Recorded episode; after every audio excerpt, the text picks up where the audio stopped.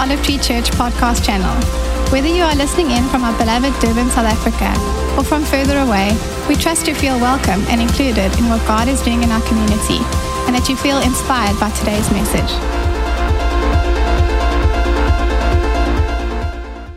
Nats, um, thanks. Yeah, I'm just as excited to tell this story. Really can't wait to get stuck into it. Uh, if we've not met, my name is Paul, and, and I'm dying to tell you this, this really awesome story out of John. But just a thought that occurs to me before we ever look at a Jesus story, and particularly this one, uh, is the two errors that we all seem to make um, when we're thinking about Jesus, the man.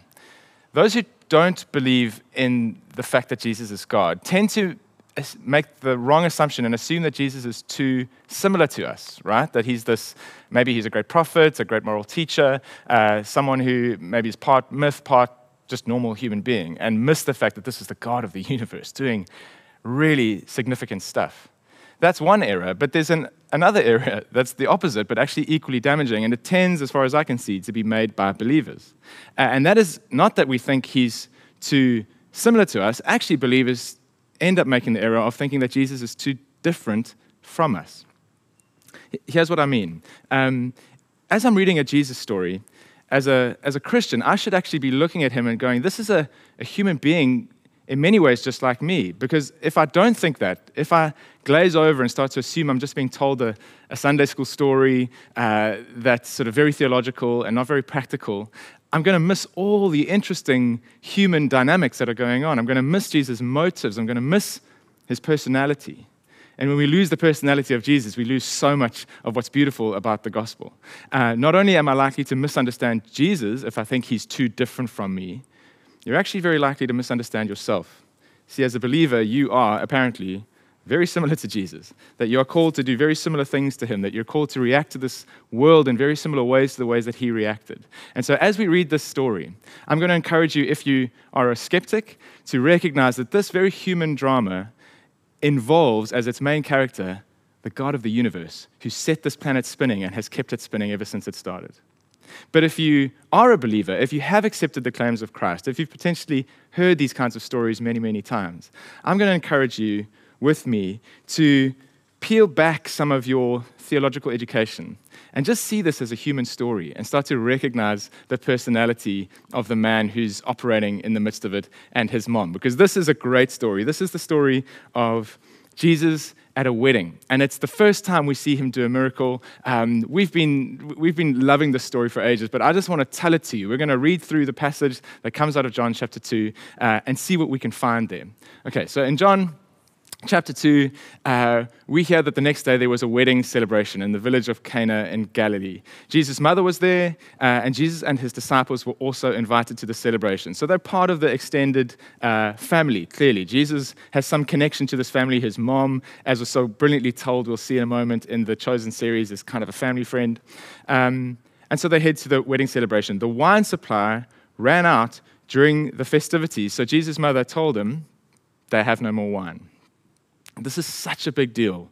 We really mustn't miss what a big deal this is. Uh, a wedding these days is sometimes a little fraught with family tension, but in this era, even more so. Even if this wasn't an arranged marriage, and it may well have been, but even if it wasn't an arranged marriage, the fact that the two people getting married maybe loved each other and wanted to be with one another was not the only reason this wedding was taking place. That's one consideration out of many in this era. The suitability of the match, the, the way the two families felt like this would be profitable to them and, and advantageous to their kids, the social standing, all that other stuff was hugely at play in a marriage. And at the wedding feast, there's also all these other kind of airs and graces that need to be observed. The, uh, the sort of chief guest of the wedding would generally have been some leading figure in the neighborhood. So you've got families who are sort of checking one another out. You've got social status busy being observed and kind of tested to make sure that everyone is behaving correctly. Then often you'd end up with a rabbi there as well. Jesus would have been a traveling rabbi, and so everyone's a little nervous. What's the rabbi thinking of what we're doing? There's a huge amount of tension. It's, it's hugely fraught. And the only thing anyone had to drink was wine. This wasn't like one of the options at the cash bar at the wedding you go to from your cheap mates.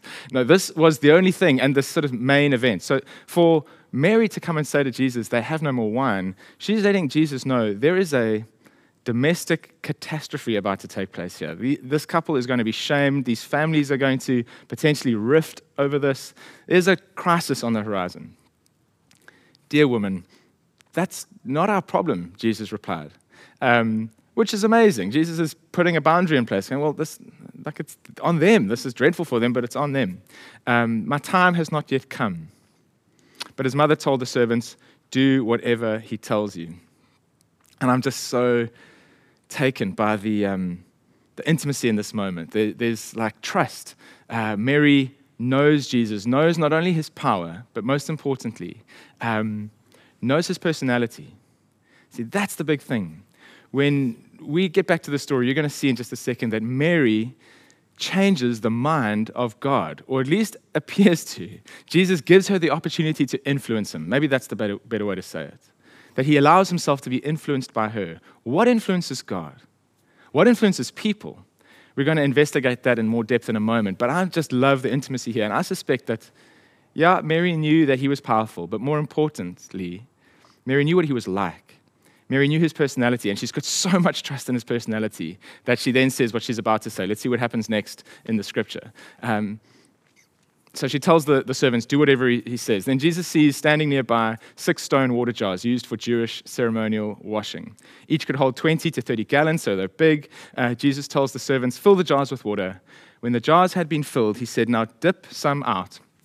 And um, take it to the master of ceremonies. Now, as I've mentioned, the master of ceremonies isn't someone sort of in on the problem. It's important to feel the tension here. Um, this isn't a kind of chilled out family wedding where we can say, hey, everyone, we're in a little trouble here. Let's all band together. Let's, you know, many cool weddings during the lockdown period have had a, an element of that feeling to it. Like, well, let's make the best of it and do it over Facebook and let's all work together because we love this couple. Remember the social setting here. Remember how frigid some of these relationships would have been, how tense. And uh, the master of ceremonies wasn't in on the joke, he wasn't in on the problem. Um, and he's a person of, of power and influence. And so it's terrifying, right? So the servants follow his instructions to take water that they've just dipped out of a foot washing, ceremonial washing jar. When the master of ceremonies tasted uh, the water that was now wine, he, um, next slide, please, Ndalo. Um, not knowing where it had come from, obviously the servants knew, so the servants are freaking out knowing what's gone on here. Uh, he then called the bridegroom over. And um, whoever was aware of the impending problem must have been shaking at this moment, right? What's the game is up. Like we've been busted, and he's drunk this stuff and now called the bridegroom over. You know, oh dear, it's all come out. But instead of punishing or shaming or mocking the guy, he does the opposite. Isn't this amazing? Isn't this actually always what happens when God gets involved in our story? We end up getting not just not what we deserve, but the opposite. And he says a host always serves the best wine first. Then, when everyone has had a lot to drink, um, he brings out the less expensive wine. But you have kept the best until now just amazing. The miraculous sign of Cana, this is not John narrating what he witnessed um, in Galilee, was the first time Jesus revealed his glory and his disciples believed in him. Let's just hold, whenever you see the word glory in Scripture, you really need to take note. When you see fire leading the Israelites by night and a cloud of smoke by day, it's the glory of God. When you see Moses on the mountain and having to avert his eyes from just the the glory of God, the weight of the presence of God is called the glory of God. This is what's going to light up the universe when all things are made new and we no longer need the sun. The glory of God is potent. And what John is narrating here is that at some random provincial wedding, where a bunch of family members avert a near disaster, the disciples who worked out what was going on, the disciples who didn't make the error of thinking he was too different from them, but also didn't make the error of thinking he was too similar to them, who, who worked out what he was, realized that this little moment, this little wine production moment, revealed the glory of God. The glory of God that is so potent, so potentially deadly to human beings, but so incredibly beautiful. That's what we see in this story. Now, it's just a great story. It's just fun to imagine what you'd have been talking about to your mates on the way home from that wedding. It's fun to imagine what being seated at the same table with Jesus during the reception would have been like. It's fun to imagine what the bride and groom and their families must have felt like the relief and the devotion and gratitude towards Jesus and Mary, who set that in motion. It's fun to think about the relationship between Jesus and Mary. I'm going to think about all those things in a second. But I just want to hang, as I said earlier, on this idea of how you influence someone. See, leaders really want to know about how to influence people. Marketers really want to know how to influence people. Parents really want to know how to influence small people, particularly the ones that live at their house. How do you influence? How do you, how do you make people do things that they wouldn't otherwise do? Because that, that's kind of what leadership is, right? How do you change someone's mind or change someone's behavior, even slightly? And to me, it seems like there's kind of two categories of ways you might go about doing this. On the one hand, you might get people to do things they wouldn't otherwise do through force, or even the threat of it, reward and punish, right? So it's like if all people really just do what it is that serves their self interest, then if I can set the rules, set the punishment, set the rewards in such a way that I force you to change your plan, then I can get you to do what I want you to do. That sounds very scary, but in some ways, all work is like that, right? I'm going to give you my time and give you my obedience, and you're going to give me money in return. Uh, and if you weren't going to give me that money, then I probably wouldn't do what it is you're asking me to do. But you're going to reward me in a certain way, and so I'll do it. And if I don't turn up for work enough times, I'm going to get unpaid leave days, and it's going to cost my pocket. And so I'm going to enter into this deal with you where there's reward and punish, and that influences my behavior. Okay, that's sort of one category of how you might get someone to do what you want. And that can be fair or unfair depending on whether it's a kind of agreed upon. But there's another category of how you might influence someone, how you might lead them or convince them or, or modify what their plan is. And these are really interesting to me. Okay, so one way that you might do this, uh, and preachers do this quite a lot, is um, you might give them a kind of vision, a picture of what's possible. So you kind of paint a beautiful picture of the future. Um, and while you're painting this kind of inspirational, vivid picture of the future, you might throw a few hooks out. You might try and hook maybe a fear that they have and show them how this picture kind of deals with that fear. You might throw out a hook towards a, a need that you know they have, or some desire that they've actually got, or some dream that's been bubbling away, you suspect, in the back of their mind, and you sort of throw a little line onto that. You might reach out to some value that you think they hold or that they think they ought to hold or at least aspire to hold and go well if, if you want to live like that then, then this picture ought to really inspire you. And as you throw vision towards people you might get them to shift by however many percent the direction that they were going to take and, and you can you can get them to admit, well, okay, you've told this picture so beautifully. You, have told this story so beautifully. Like, okay, you've earned the right. I really want that. Uh, and so tell me what I should do. Okay, that's one way you might influence someone. Another way that you might influence them is a little less dramatic, but it's, you might use logic. You might say, well, let me just show you how if you do this and this, it will result in that and that. But if you do this and this, it will result in that and that. And if I can connect with good logic, the end result to the thing you already want, then I can help you to do something you otherwise wouldn't have done. Okay? And then the other one, the final one, the one that's, for the purposes of this story, most interesting, is not to paint a beautiful picture of the future. It's not to use cunning logic to convince, certainly not to reward and punish, but it's to rely on relational connection, right? That's another way that you influence someone. You say, okay, look, because it's me, will you do it? Um, because of how much connection we have, because of the amount of relationship we have, will you go along with this idea? And that, I would argue, is what's gone on in this story. Mary has looked at Jesus and said, Look, it's me asking. Uh, and I really know you, and I trust your personality, and I also know that you really know me, and you're really fond of me, and that you care for me. And so, not only do I see that you have compassion in you for this situation, but I also know that you have care for me. And so, when I'm asking, I'm, I'm, I'm making a withdrawal on the relational credit I've built up with you. And I think it's so beautiful, if I'm right about this, that Jesus responds to that as much as to the circumstance. He's got compassion for the circumstance, but he's got connection with his mom. And that is what moves Jesus in that moment. That's fascinating. Because what that shows me is that this story is really about prayer. Anytime you've prayed, you know that what you're trying to do in prayer is either, if you're smart, in that conversation with God, allow Him to change you so much that you end up moved from the situation you're currently in. But also, if you're honest, a lot of the time when you're praying, you're asking, you're hoping you move the heart of God so that He changes something external to you. And either of those results is great, right? If prayer ends up changing me, that's awesome. If prayer ends up changing my circumstances, that's awesome. So we're talking about influence. And this is one of those amazing moments in Scripture where a human being has influenced God. And so we're going to have a look at this story retold again. We're going to zoom in on that exact moment, that transaction, that, that split second when Mary makes a withdrawal on the connection she has with Jesus and reaches out to the compassion that she knows is in him and the care that he has for her and shifts not only the heart of God, but then the trajectory of this couple's life and history as a result. Enjoy it with me. My son. Ah, Andrew, you see, even my own mother will join us in the Song of Miriam. They've run out of wine. But it's only the first day. Yes, and it's all gone. Not a drop left. Why are you telling me this? We can't let the celebration end like this. And the Asher's family humiliated. Boys, uh, go join the others. I'll be right there. Mother,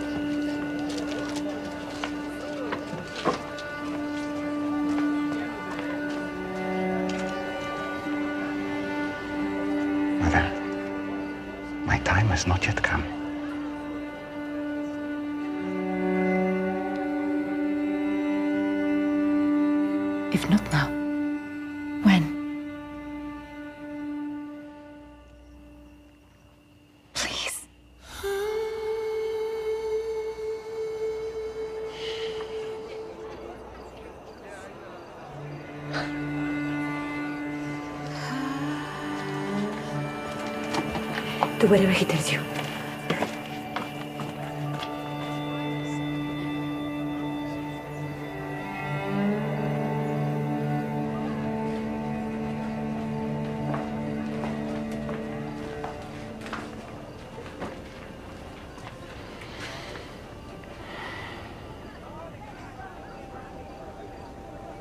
Fill these jars with water.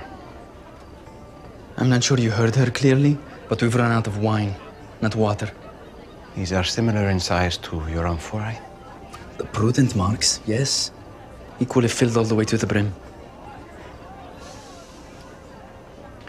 You're a very responsible person, aren't you? We are in a crisis, and I was led to understand you have a solution. Do you know why jars for purification rites are made of stone? what? You heard me.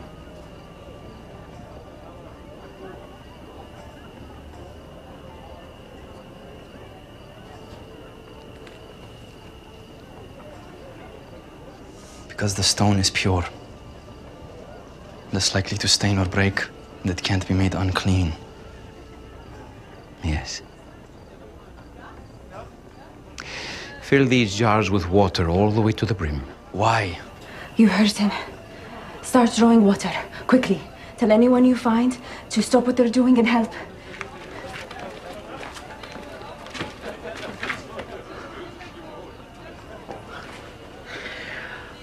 From the directions you have provided, I see no logical solution to the problem.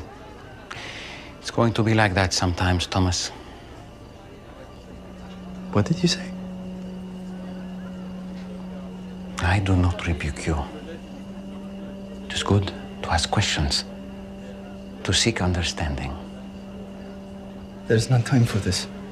I know of a man like you in Capernaum, always counting, always measuring. That's my job. And that people will think I have not done well tonight. Join me, and I will show you a new way to count and measure, a different way of seeing time. Go with you where? I, I don't understand. Keep watching.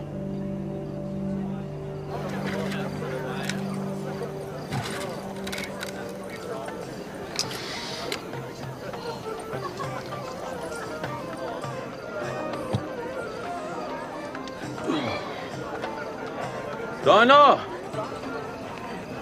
Sophie. Abner, I do hope you're enjoying yourself. Where are the servers? I don't know, but I'll go find them right away. It is far past time for another round of wine. The last one was nearly an hour ago. Yes, well, you see. Surely there is more coming, Dinah. I'm very sorry. Please do not worry. This will be taken care of immediately. Next round of wine right away. Thank you for reminding us it's all under control. Was your father a stonemason as well? smith. I think it broke his heart, but I apprenticed under a stonecutter when I was nine.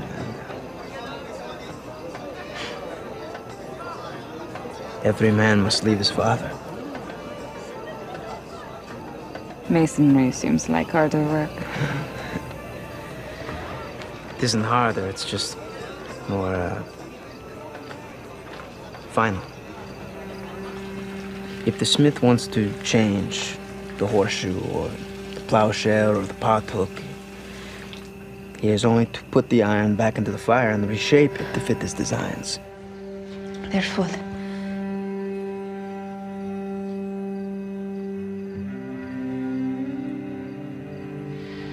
Everyone, please step outside.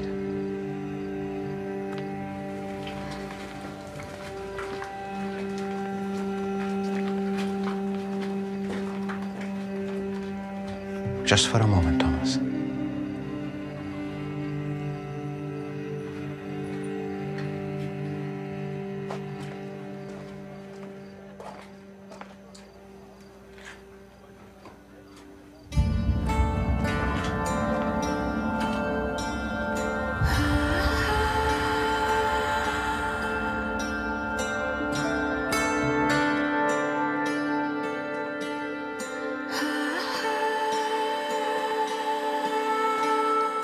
Once you make that first cut into the stone, it can't be undone.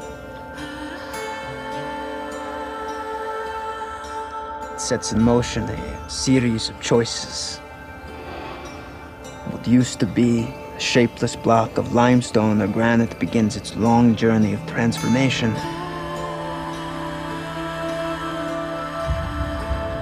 And it will never be the same.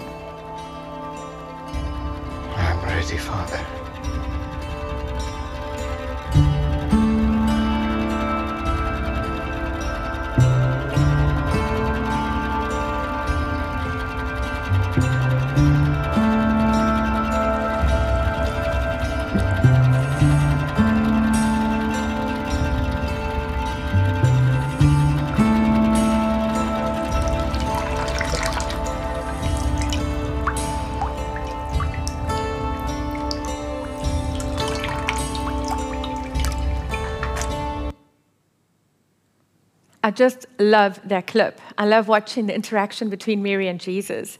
And I think it's something that many of us maybe haven't thought about a lot. But who was this Mary, this a woman who was chosen above all others throughout history that God went, she's the one. She's the one to raise my son. Because I think we all appreciate that family rubs off on children so much. Um, our parenting rubs off on who people become. And so there must have been things about Mary that would have shaped what we see in the person of Jesus. I sometimes find myself watching my children and feeling a great sense of joy and pride at seeing them do something which reveals that they've understood things that we value in our home. And then other moments where I see or hear a tone or a comment that makes me realize that some self adjustment is required because it's not um, the best thing that's rubbing off on my children. But who was this Mary? What do we know about her? And what do we see of her life and the character that we understand of her that leads to this moment that actually moves her son Jesus to do something? There are only four times that we actually hear and, and see Mary speaking and engaging in scripture. And the first is really where we see her being um, approached by the angel, confronted by the angel, and we see her terrified.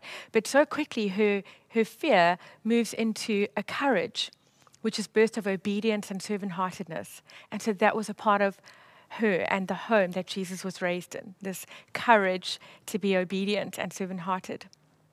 Then the next time we come across Mary is quite an incredible, uh, we learn quite a lot about her. She's chatting with her cousin Elizabeth and she is newly pregnant with this child, Jesus. And she sings a song which I'm not sure that many of us realize how incredible the song actually was. It's called the Magnificat.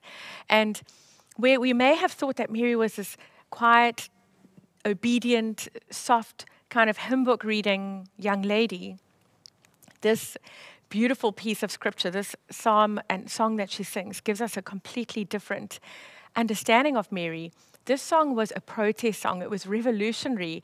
Um, it it t- tells us of a woman who was deeply compassionate, who looked at the world around her, who saw the pain in people, the suffering, the injustice, and she was filled with a righteous anger about it. And so she sings this song, a revolutionary song that's been actually banned in at least three countries around the world because it speaks of rulers and oppressors who are evil being brought down and the humble being raised up. It speaks of God acting with justice to make sure that the poor and the humble are okay and that the mighty fall. It was considered a dangerous piece of scripture. And this is the Mary who we might have thought was this quiet, timid person who was filled with anger and fury at pain and injustice and seeing other people in shame and humiliation and just living a life that they felt they could never get out of. So that's the Mary whose home he was raised in. And then we come across Mary again uh, just after Jesus has gone missing for a whole day, and we see this moment where she actually rebukes him. And he says, But didn't you know I'd be in my father's house? They find him in the temple, she and Joseph. And then it says that he went back to Nazareth with them and he continued to be obedient. But this is the beautiful thing. It says, But Mary, his mother, treasured up all these things in her heart. And so here we have this understanding of this mom, this woman, who sees the son just wanting to be in his father's home and also of being obedient to his earthly family. And so many other things that Mary would have seen in Jesus' life. And she stored these things up as treasures in her heart. We're going to get back to that in a moment.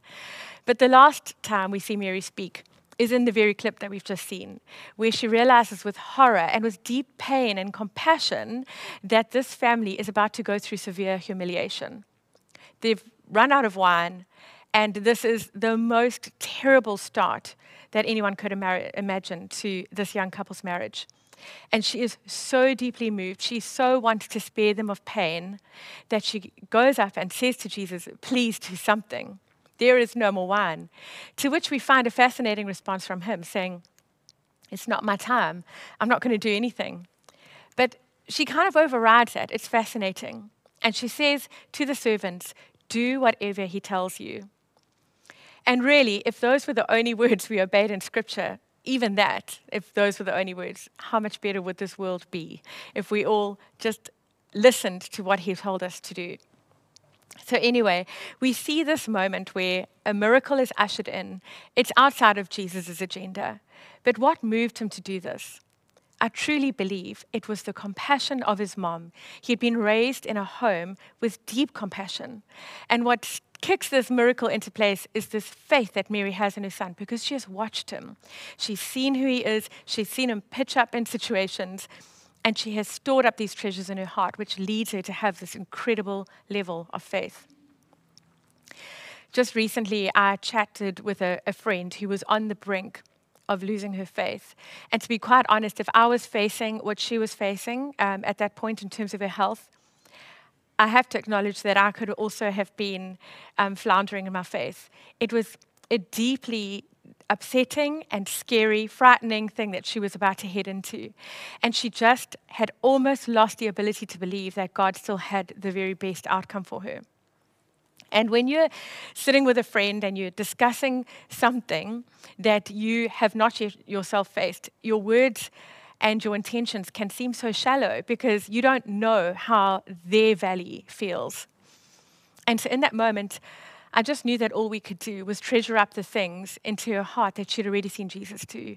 We remembered the words that had been spoken, the dreams that had been shared, the pictures that had been given, the scriptures that had spoken into her life and changed situations. And we just treasured up every way in which we had seen God move in her life and in, in the lives of loved ones and rebuilt her faith. And I think that that's where so many of us are at today. Uh, for those of you floundering in your faith, to do what Mary did and to store these things up in your heart. As we go back into watching the part of the clip where we actually see the miracle, I'm just so reminded that what we're seeing play out here is the very words that Paul spoke to the Galatians when he said this The only thing that matters is faith, and faith expressing itself as love. And isn't that what we're about to see, what we all know already? That there was this moment of deep faith in Mary that she just said to the servants, Do whatever he tells you. And that she knew that she had the level of faith because of what she had seen in her son, that something would happen to redeem this painful, humiliating, horrible situation. And it was birthed in the fact that it was ex- an expression of love. And so, as we watch this, I just want to encourage all of us to have our faith built again, to ask God where it is that He wants us to have compassion to express our faith as love. And may we all watch these moments, watch the beauty of this moment of kingdom breaking out in this wedding and the joy that comes with it, the peace, and this beautiful look that we see mother and son share um, as they get to witness the goodness of the kingdom breaking into this moment. And know that each of us can be involved in such kingdom moments as we have faith and we express it in love, born of compassion. Enjoy this clip.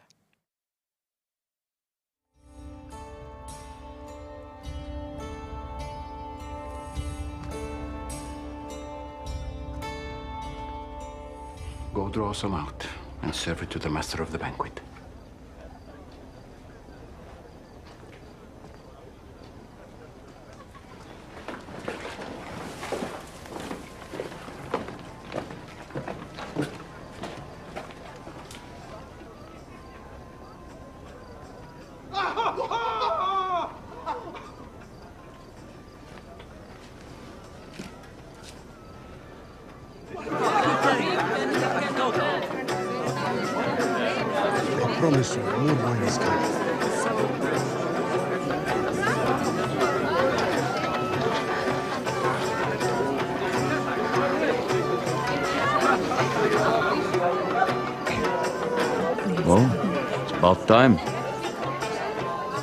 The vintage, sir.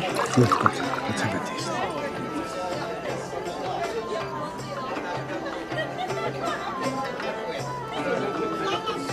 Stop the music! Stop the music! Everyone, listen! I have something I would like to say. I would like to address the bridegroom and the bride families. At every wedding I've ever overseen, they serve the best wine first. And then, when the people have drunk freely, much later in the feast, they serve the poorer wine, the cheap stuff. because by then, who is going to notice? Am I right? But you, you have chosen now to serve the best wine I have ever tasted. Let us thank them for this unnecessary but honorable gesture.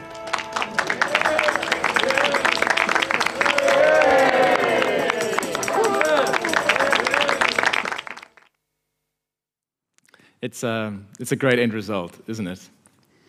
But what have we actually said up until this point? What's Nats taught us? What have we seen in this story?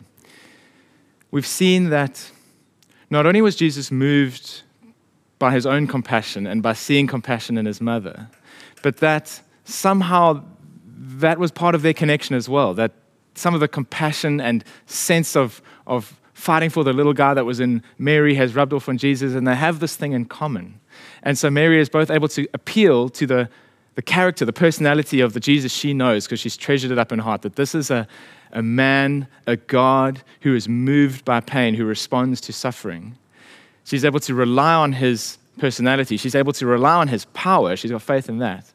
But she's also able to rely on this shared connection that they have, which is that she knows that she has possibly even instilled some of that in him. She knows that he appreciates that in her. There is some relational history, some relational currency between the two of them. It's an amazing story just to see what Jesus is like, but it's an instructional story, as I mentioned at the beginning, for us to discuss and learn something about the way we pray, the way we speak to God about how we want to see his kingdom break into this world. Um, from when I first had uh, children, I didn't want to be that preacher who just always talks about his kids. um, but we've heard a fair amount about families, and it's a mother son story. So let's just go there, right? With my son, if I have to think about the vast majority of things he asks of me, I'm saying no. The vast majority of the time, parents are saying either no, you can't have what you want, or stop doing that thing that you want to do. That seems to be that outweighs the number of times I get to say, yes, go for it, hey, invite them into something. Because children are making mistakes or they're a hazard to themselves and we're trying to train them. So, what's going on there? When I say no, when I have to resist his request, when I'm not influenced by my son, when no matter how much connection or whatever, he doesn't change my mind. Well, one, one of those reasons obviously would be if it's bad for him, right? If he's wanting something that's dangerous for him. And we know that when we ask God for stuff, if we ask in a way that's bad for us or not in accordance with his plans for us, obviously, as a kind, protective parent, he's going to say no. Another reason I might say no to my son if he asks me something is if I can't provide it for him, if I can't afford it, if it's outside of my power. Um, famously, when I was a little kid, I always used to think my dad knew everything in the world, and we would always ask him questions, and he'd always have the answer. And then um, my brother and I, at one point, were scheming about putting a fighter jet ejection seat into a car, and just hypothetically how you'd pull that off, you know, so that you could then press the red button and you know, boot someone out the passenger seat through the roof. And so, you know, it just casually goes, so dad, just like roughly how much does an ejection seat cost? And my dad's, I just, I don't know. like, no, it doesn't matter if you don't know exactly, just like roughly. And my dad was like, I have no idea. I couldn't even begin to guess that it was like this crushing moment where we discovered that my dad had limitations, that there was something that he didn't know. But sometimes my son might ask me for something, and it's just like, I just can't. That's less of a problem for God obviously. There's less stuff that he simply can't do, but it is still possible that I might be asking God for something, and he's not saying no because it's bad for me. He's saying no because it's so contrary to his character. It's just something he just can't do for me. He's not, God can't sin. And so there's going to be some stuff perhaps that you're asking God for that's just off the table. But a lot of the time, when my son asks me for something, the reason I say no is actually because I'm saying not yet. You're not ready for some reason you're not ready for that thing. That might be just the obvious, I can't give you a car or a cell phone right now because you're two and a half. Uh, and so he simply just, as a function of time, will become ready. But more often, the interesting thing that goes on is that the way he's behaving, there's something about the assumptions he's bringing or the behavior he's bringing or the things he's doing in that moment. That means that if I was to reward that, I would be doing him harm. That, that something needs to change in him first before I'm able to say yes to the thing he's asking for. I know this is sounding a little bit vague, but one of the things I'm forever trying to teach my son, and I don't think I'm some crackerjack parent, but I'm forever trying to teach him that he has some responsibility for our connection, that the health of our relationship is as much up to him as it is to me. We've been speaking up to now about how connection is one of the main ways you influence someone. I really want to keep influencing my son through connection. I don't want to have to flick back into reward and punish, right? I don't want to have to get back into you do what I say or else and force him to just just accept the fact that I'm going to dominate him and make him do what I want him to do because I'm not really setting him up to succeed, am I? I'm not setting him up to be an adult himself. I've learned a huge amount from Danny Silk, that parenting course that pretty much annually our church runs. And there's this idea that we're both involved in this relationship. And so I want to protect our connection. I don't want to just defeat you. Uh, and so I'm going to occasionally say, well, David, I want you to pick up your toys. We need to pick up your toys at the end of the day. Someone's got to do it. Uh, are you going to pick up your toys? No, Dad, I don't want to do it. Okay, well, I'll do it for you if you like. Um, but if I do this, then I'm not going to have energy to push you on the swing tomorrow.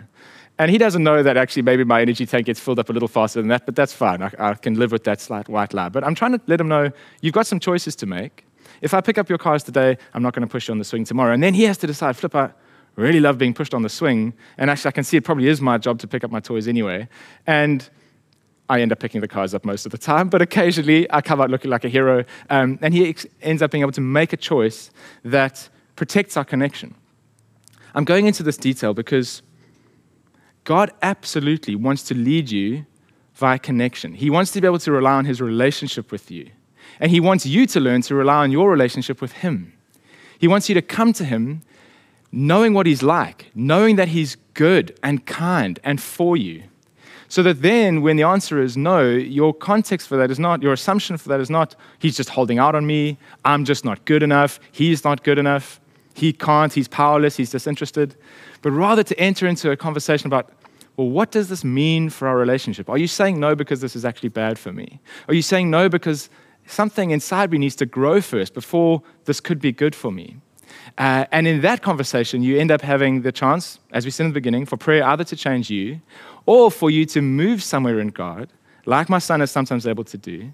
Because it's not just the picking up cars on the swing thing. There are times when he's treating me or his mom badly. And I need to let him know if you treat people badly, they're less likely to treat you well. And if I was to teach him otherwise, I'll be doing him a disservice.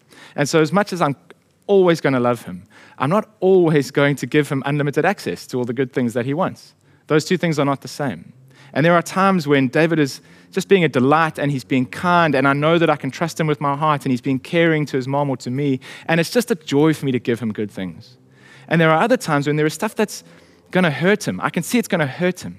And for me to just reward that and go, well, you have unlimited access, would be so irresponsible in that moment.